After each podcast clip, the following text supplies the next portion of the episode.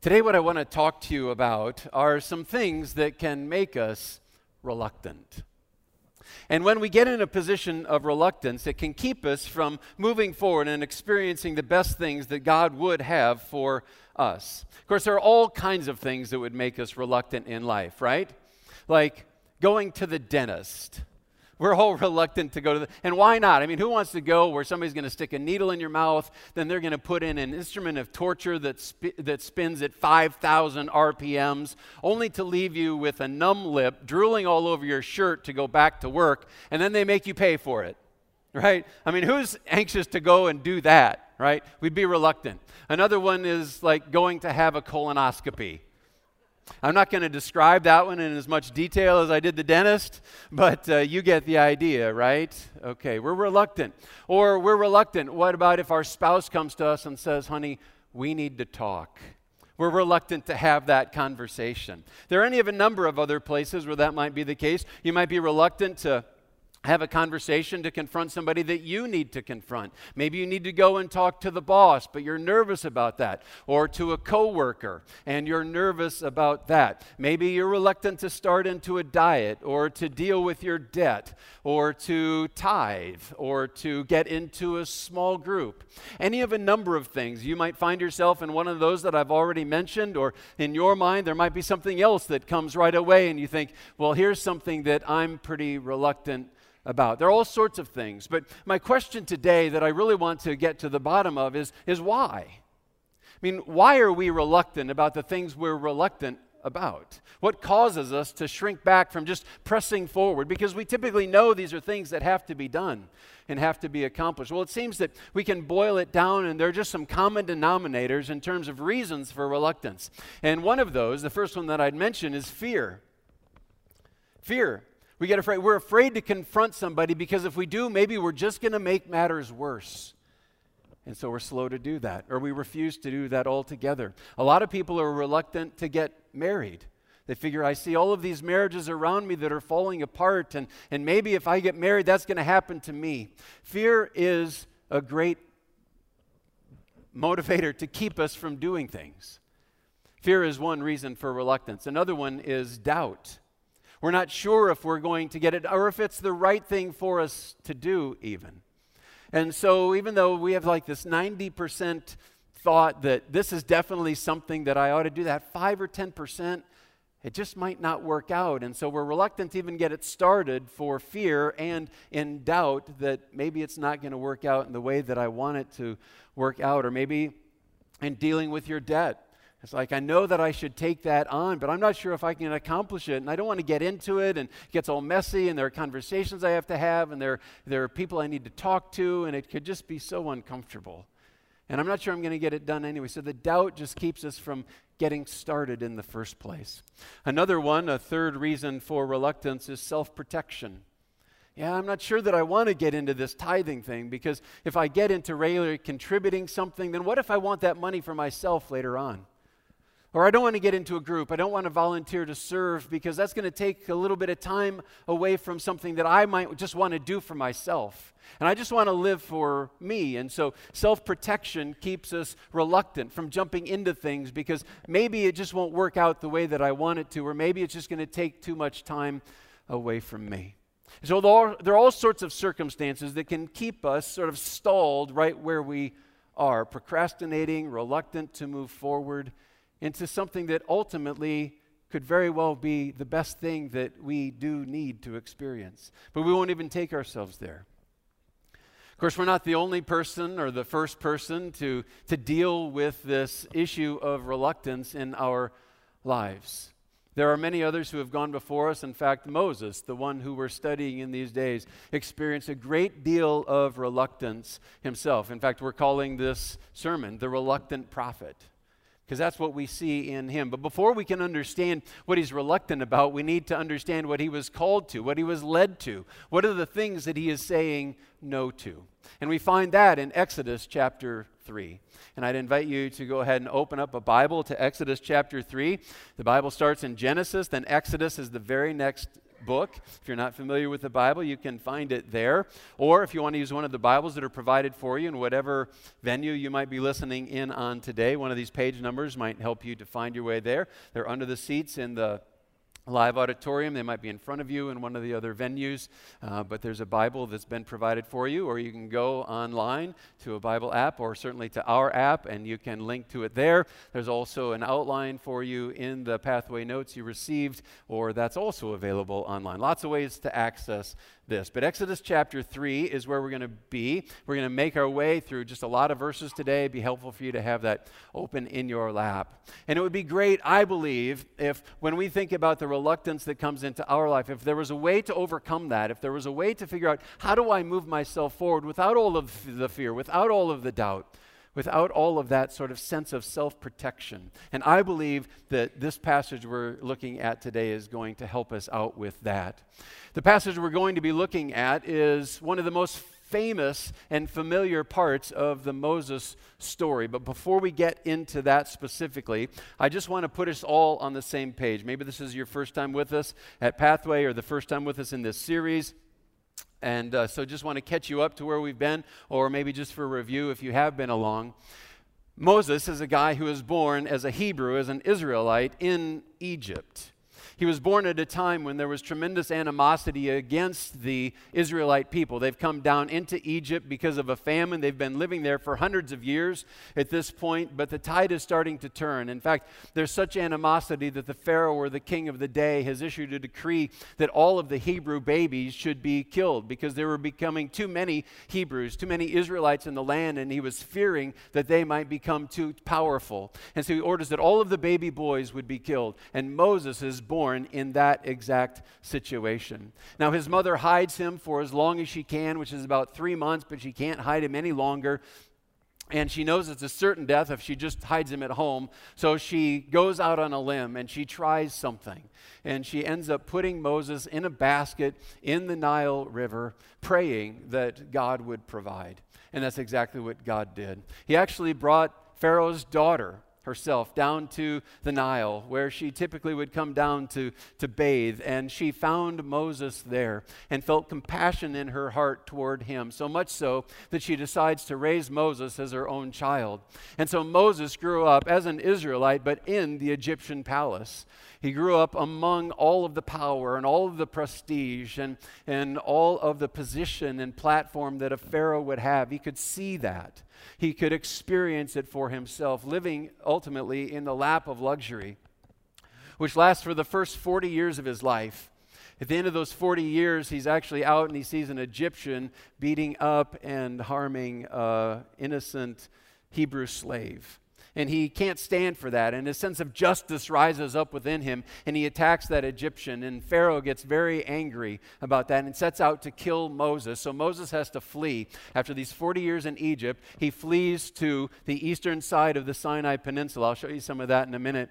But he flees to the other side to a land called Midian, where he might find some protection and be away from the Egyptian Pharaoh. And he goes there, and for the next 40 year, years, he lives there in Midian. He lives out in the wilderness, essentially. He sets himself up there. He settles in the land. He gets a job. He, has, he gets married. He gets two kids. He's driving a minivan. I mean, everything that you would do sort of at that stage of life, Moses has thrown himself into.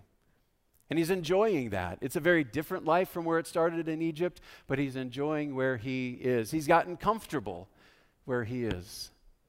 But that's not going to last. Chapter 3 and verse 1 starts to launch us into some of the circumstances that are going to move Moses in a different direction. Verse 1 says this Now Moses was tending the flock of Jethro, his father in law, the priest of Midian, and he led the flock to the far side of the wilderness and came to Horeb, the mountain of God. Let me show you where all of this is transpiring. We've got a bit of a map here. We've got Egypt over here. You see the Nile River coming up. This is the Nile Delta with very different tributaries that run up into the Mediterranean Sea. The Israelites, when they came into Egypt, were given the best of the land, which is right here, they called the land of Goshen. This is where the Israelites set up originally, though they ended up spreading out throughout Egypt a bit as we go. So Moses, when he flees, flees all the way to the other side of the Sinai Peninsula to Midian, which we know for sure was in Saudi Arabia, but also many believe that there were also tribes of Midian that were living actually on the eastern shores of the Sinai Peninsula. And this is where we find Moses for these 40 years, is over here. Well, now as this story opens up, he's making his way through the wilderness. It becomes a mountainous terrain down here to this place, which is called Mount Horeb. It's also called Mount Sinai. That's one and the same. Well, this is where this story is taking place. And Carolyn and I, on our recent trip to Egypt, had the opportunity to go, actually, all of those places, but to come here to Mount Sinai, to Mount Horeb, and experience what is present there. We were very glad to be able to do so because at times travel in Egypt is restricted. In fact, about five years ago, we very much wanted to go to Egypt, but weren't able to go because of the dangers of travel at that time. And there still, still are some dangers, and you could tell that from the way that they were sort of being protective as we were there. They didn't want to pose for any pictures, but if you take a look at this, this is actually an armed security officer that was riding with us wherever we went. When we were on the van, he was there on the van with us. If we got out of the van to go see a site, he walked along with us. And also, while we were in Egypt, there was a four man police escort that was with us and with our van the whole time. At times they'd sort of speed up and go way up in front of us like they were looking or expecting something. Then they'd kind of drop back. So you always kind of wondered what was going on. We never felt like we were in any danger, but they were very clearly um, doing some things to protect us well. In fact, when we went to Mount Sinai, we were supposed to drive from Cairo down into the Sinai Peninsula and over. But apparently, the dangers were such they actually flew us over the hot spots and uh, drove us back into Mount Horeb or Mount Sinai. But we were so very glad that we could be there because many incredible things have happened on or at Mount Sinai. Some of those we'll get into in this series. Some of those are actually in other places in the scriptures that would be an interesting study as well. But the first of those we find right here in chapter 3. And through it, we see the first key we're highlighting from this story, namely that God prepares the servant. So we're getting started. There for your outline, you can jot that down if you want. God prepares the servant. Take a look at verse 2 where we find Moses at Mount Horeb or Mount Sinai. It says, There the angel of the Lord appeared to him in flames of fire from within a bush. Moses saw that the bush, that though the bush was on fire, it did not burn up. So Moses thought, I will go over and see this strange sight, why the bush does not burn up. When the Lord saw that he had gone over to look, God called to him from within the bush, Moses, Moses. And Moses said, There's a bush talking to me. No, he didn't say that. He said, Here I am. Now, there's a very interesting place that you can go and visit that is connected to this story. Right there at the foot of Mount Sinai or Mount Horeb, there is a monastery. In fact, it's the longest continually operating monastery in the world. It's called St. Catherine's and you can see it right here. You can see the monastery against this rugged backdrop, and this is basically what all of the region around here looks like. This is not Mount Sinai itself. Mount Sinai is like right over here. But um, it was an interesting place to go and visit, and this monastery has been in existence since the 300s AD. It was added on to in the 500s AD with the surrounding wall and the sort of fortress looking condition. And the reason that this particular place place, which is just down there at the foot of the mountain in the midst of nowhere land, out in the wilderness. The reason that it became known in a place that people would pay attention to is because for a long time after Moses went to Mount Sinai, pilgrims have continued to come to the mountain to want to hear from God themselves. Well, as those pilgrims came by, they noticed that there was an unusual, rare bush that was growing right in this spot that they really didn't know much of, that they hadn't seen much of before. And they came to believe that it wasn't just a bush, but it was the bush. The very bush that Moses had seen, that burning bush that somehow was still alive, now at this point, hundreds and hundreds of years later. And so what they did is they transplanted that bush to a very nearby spot and they built a basilica right over top of where this bush was. In fact, the altar of the basilica, which you can see right here, is built right over where those roots were. So they took the bush and they moved it, they transplanted it to a nearby spot. And uh, you can actually go, and they believe that the one that is growing there now is the bush that is still growing strong, and you can see it right there. How would you like to be the person responsible for keeping that bush alive? Right? I don't care how much of a green thumb you have, that's not a job that I would want to have. But here's the thing that cracks me up about this look at what's down in front of the wall, in front of the bush. This is a fire extinguisher. Now, just think about that for a minute. Of course, you don't want to lose a bush that, if, um, if it's really like 3,500 years old, you don't want to look, lose that bush. But if the burning bush starts burning again, are you going to put it out? I mean, come on, this is quite a dilemma that uh, the people taking care of this thing have. Well, Moses, for his part, he wasn't about to put the thing out, right? Verse 5, we read more about what's going on here. He says, God says, Do not come any closer. Take off your sandals, for the place where you are standing is it's holy ground. Then he said, I am the God of your father, the God of Abraham, the God of Isaac, the God of Jacob. At this, Moses hid his face because he was afraid to look at God. I love Moses' response here because it's very clear he's got a sense of the awesome holiness of God. He does take off his sandals because this is holy ground, as God says. He does hide his face. He won't look at God because he knows he's not worthy to look at God. So you think God's got his attention? Yeah, no doubt about it. So what does God say to him when he's got his attention? Verse 7. The Lord said, I have indeed seen the misery of my people in Egypt. I have heard them crying out because of their slave drivers, and I am concerned about their suffering. Just as we saw back in chapter 2, God is not distant. God is not far off. God cares for his people. God loves his people. He has compassion. He is going to provide for his people. And that's what we see him speaking to right here. He says, I've heard the cry of my people back in Egypt, and we're going to do something about that. Verse 8. So I have come down to rescue them from the land of the Egyptians and to bring them up out of the land into a good and spacious land, a land flowing with milk and honey. What's another name for the land flowing with milk and honey? The promised land. That's exactly it. We're going to read more, experience more about the promised land as we go forward in a future week. But that's what he's talking about right here. And Moses is like, Yes, God's going to come and he's going to do something on behalf of the people of Israel stuck there in Egypt under these horrible conditions. He's like, I'm so thankful for that. Thank you, God. That is just awesome. But God, I'm curious, how are you going to do that? Oh, never mind. It doesn't matter how you're going to do it as long as I don't have to go. Verse 10. So now go, God says to Moses. I am sending you to Pharaoh to bring my people, the Israelites, out of Egypt. Moses didn't see that coming. How old is Moses at this point? 80. He's 80. He's had his AARP card for years at this point. He's been eating dinner at 4:30 as long as he can remember.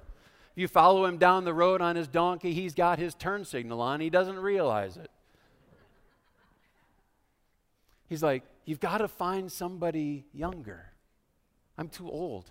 I'm in retirement. The problem is there's no retirement with God.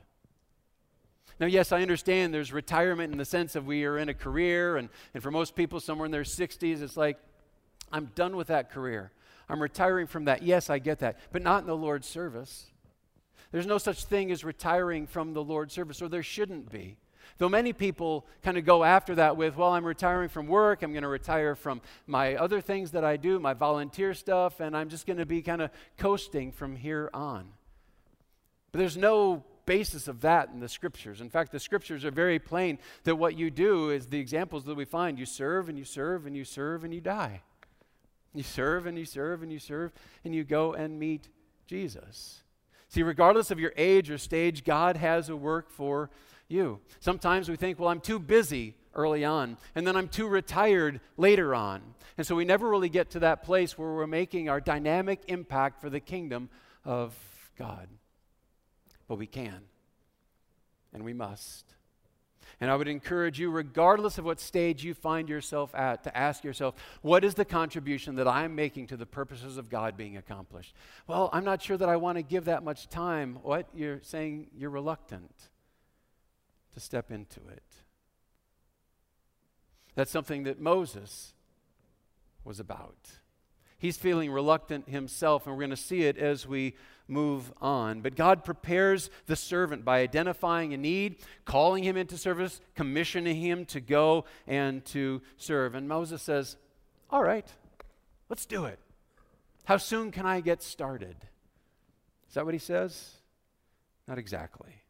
There's going to be a need for another step before Moses is ready to go, and that's that God provides the supply. God prepares the servant, he meets with him through a burning bush of all things. He provides the supply. Turns out that Moses is going to need a lot of provision from God because right after God calls him to go, those doubts, those objections, that reluctance, it starts to rise up to the service. Look at verse 10 again. God says to Moses, So now go I'm sending you to Pharaoh to bring my people, the Israelites, out of Egypt. But Moses said to God, Who am I?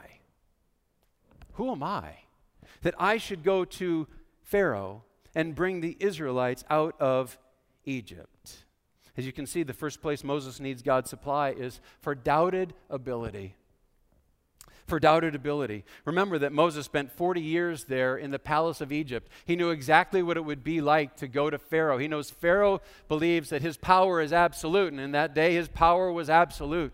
So Moses knows he doesn't want me to come to him and tell him what he's supposed to do. And the thing is that Moses' opinion about that is an informed opinion. But what we don't have is God saying, Please, Moses, I need you to go. He doesn't give him any sort of a pep talk. Come on, Moses, you can do it. In fact, I need you to do it because you've got insider information. You know more than anybody else that I could possibly. I need you to be there. Come on, Moses, you can do it. You can do it. It's not what he says. What does God say in response to this reluctance? Says, verse 12, I will be with you. I will be with you. Friends, what difference would that make for you when there's something that you're reluctant about, something that you're shrinking back from doing, a place that you're unwilling to go, a conversation that you've been unwilling to have, a witnessing situation where you're just afraid to launch into that because I'm just not sure that I can do it? What do you have? You've got doubted ability. What difference would it make if you understood that God says to you, as He says to Moses, I will be with you? Unfortunately, Moses is having trouble taking that step, and he continues in verse 13. Suppose I go to the Israelites and say to them, he's just kind of entertaining them, what, okay, what if I do that? All right, suppose I go and I say to them, to the God of your fathers has sent me to you. And they ask me, What is his name? Then what shall I say to them? God said to Moses, I am who I am. This is what you're to say to the Israelites I am has sent me to you. This little phrase has caused a lot of consternation on the part of people trying to figure out well, what exactly is he trying to say there?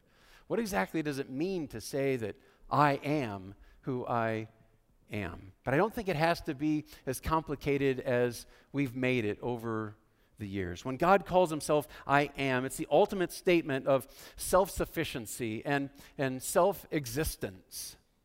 God's existence, His plans, His purposes, they don't need to be contingent on anybody or anyone else. He's completely able, in and of himself, to do whatever it is he desires to do. He is eternal, he is ever present, he is omniscient. It's actually a lot like what we read of in the New Testament, which people haven't had as much difficulty sort of grasping. And that comes in Revelation chapter 1. It's this verse here. He says, I am the Alpha and the Omega says the Lord God, who is and who was and who is to come, the Almighty. For Moses to understand that the one who is sending him out is the I am, and to be able to talk to the people of Israel when he gets there, that I am has sent me, that the totally self existent God who has all power, who has all authority, that He is the one who is coming to you, He is the one who is standing behind what I am doing, it would have made all the difference in the world. It would have brought them comfort and peace and confidence, and Moses as well, or it should, because that's just what he needed. So now his reluctance is gone and he's ready to go, right? Well, let's see. After God reiterates, here's my call to you, the end of chapter 3, that's what he's saying. We get to chapter 4 and verse 1. Moses answered, uh, But what, what if they don't believe me? What if they don't listen to me? And they say, The Lord did not appear to you. Moses is clearly still reluctant.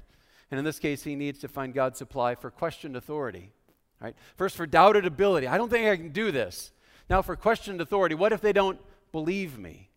See, it's not just that Moses doubts himself, he's imagining that the other people are going to doubt him also. God says, okay, fine. Take this. Let me give you a few things that you can do to prove to them that there's a power beyond your own behind you. And he gives them three signs. And he says, in fact, why don't you practice two of those signs right now before you go anywhere? And the first of those was to take his staff and to throw it down on the ground. And he threw it on the ground and it became a snake. And he picked that snake back up and it became a rod again. He says, That'll show him. He says, If that doesn't, then you can try this one also. Take your hand and stick it inside your cloak, which he did. Now pull out your hand. It was leprous. Stuck it back in again, pulled it out a second time. Now it is clean. That will convince them. And if it doesn't, you can do a third, which is just gather up some water from the Nile. Remember, he's on the other side of the Sinai, so he can't demonstrate this one right where he is. says, take some water out of the Nile, put it on the ground, and turn it into blood. You've got that power. You've got that authority. You've got that ability because I am with you.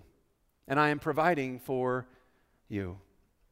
Those are three pretty impressive signs that Moses can use to convince the people that they should listen. And so, certainly, Moses is going to stop being reluctant now and go. Chapter 4, verse 10.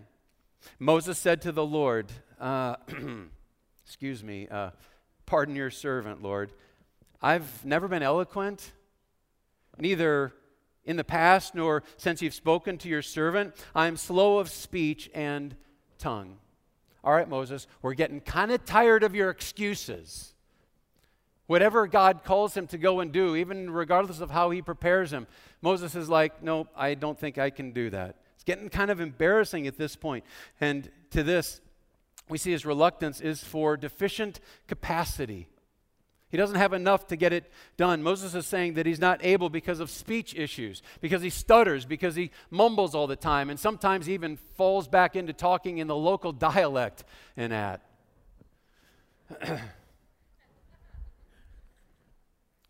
he's on a little bit of shaky ground, you might say. You might say he's on a little bit of slippy ground here also.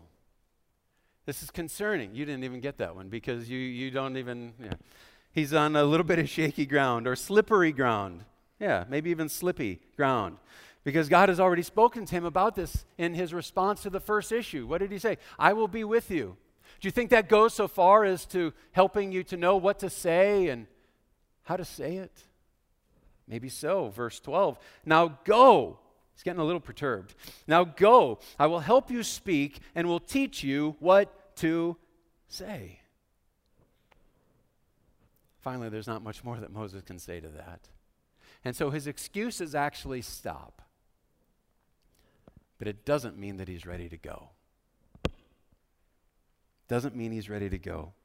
Finally, he just comes out with what's been bugging him, what he's been thinking from the very start. Verse 13 But Moses said, Pardon your servant, Lord. Please send someone else. This is the point where if you're standing near Moses, you start to back up a little bit so that the lightning bolt doesn't get you also. Regardless of what God has said, how I will equip you, he says, no. Finally, Moses just comes out and says, I don't want to do it. Send somebody else. We know what this is like because there are times that somebody invites us into something, to do something, ask us to do something. It's like, there's no way I want to do that. But we don't come out and say, there's no way I want to do that. We say, well, I can't do this because I've got doubted ability. Or no, I can't do that because there's some questioned authority. People won't No, I can't do that because I don't have the capacity, or whatever it might be. We have all kinds of excuses that keep us from just saying, I don't want to do that. Go find somebody else. Well, Moses finally, when he's kind of backed into a corner, says, I just don't want to do it. And God is not pleased. Verse 14. Then the Lord's anger burned against Moses. What's the problem here? He needs help for resisted conformity. Moses is saying, No thanks. I don't want to conform to what your call is on my life. I don't want to obey. And at first, we might even feel a little bit of empathy toward him because what he's being asked to go and do is a big, big deal. To go to Pharaoh, Pharaoh doesn't want to have him visit. Again, it's an informed opinion. We also might feel a little bit of empathy toward him because it just looks like he's humble, right? He's just saying, I just don't think that I've got what it takes. He's just acting in sort of this humble manner. But what we can't let go of, what we can't miss, is the fact that his reluctance is really nothing more than sin. It's sin. God wasn't saying, you know, if you could see your way into doing this for me, I'd really be appreciative. Look, I understand if you can't do it, but it would help me out a lot if you could do this for me, Moses. That's not what this is. This is the call of God on his life. This is who he's made him to be. And he's calling him and inviting him into that service. And Moses is saying, no. Nope. Won't do it. We need to see it for what it is. And that's why God's anger burns, not just because, oh, who am I going to get to do something if Moses won't do it for me? It's because Moses is ref- refusing to enter in to what God knows is best for him. And he continues to set aside all of the promises that have been given to him along the way in his reluctance. Now, that's not to say I'm not empathetic with Moses when he considers who he is and, and factors that I just don't have the right stuff. I understand that. I've been there. I've felt that way, and maybe you have also. Something that just sort of causes us that reluctance because I'm just not sure that I can do it. And so we just choose to live in what we know we can do.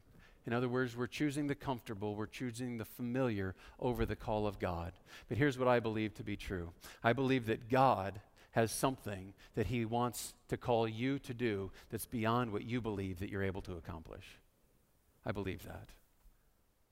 I'm sure of that, in fact. Because apart from that, what's the need to operate in any realm of faith or any realm of trust in God? If I can just go and do it based on the talents that I see that I've already got, what need do I even have for God? And that's essentially what Moses is saying. I'm reluctant. I'm not going to go. I don't see myself having the ability to do that. And until I see something that I know I can do, I'm not willing to trust. Yes, you say, I will be with you, but I'm not willing to trust you in that. And I wonder, for how many of us is that also our story? Yeah, we believe God's able, but He's able for those other people. He's able for somebody else who's done great things, but that's not me. He wouldn't do that for me. He will do that for you. And I believe that He has something so big for you to do that it's bigger than what you believe can be accomplished. What might that be for you? Are you open to even figuring it out? To discovering it? To pray, God, reveal to me where it is that you would have me to go? I understand I won't see all of the end right at the beginning, but I still want to follow after you. I want to do big things. Don't we all want that? God does too, and He promises, I will be with you as you go. You feeling weak? That's okay. Look at this. Same provision is available for you that it was available for Moses and, and others regarding this very sort of thing. Here's what, here's what Paul has spoken to him. God says, My grace is sufficient for you because my power is made perfect in weakness. In weakness. God's power is made perfect in the very fact that you believe that you don't have everything that's necessary. Because finally, you're going to rely on Him to provide what only He can provide. Paul goes on, Therefore, I will boast all the more gladly about my weaknesses, so that Christ's power may rest on me. Now, sure that some of you are thinking, I would love that. I'd love to experience that. I would love to do those sorts of awesome things, but I don't know about you, but I don't get any burning bushes. God hasn't shown up in any bush that doesn't burn up and told me, here's exactly what I want you to. Moses is the lucky one because he can hear it. Well, I think we can still learn something from Moses and his experience. What Moses has going for him is that he has an open heart and open eyes to discover, to seek, and to find, which is sometimes something that we refuse. Think about this day that Moses has had.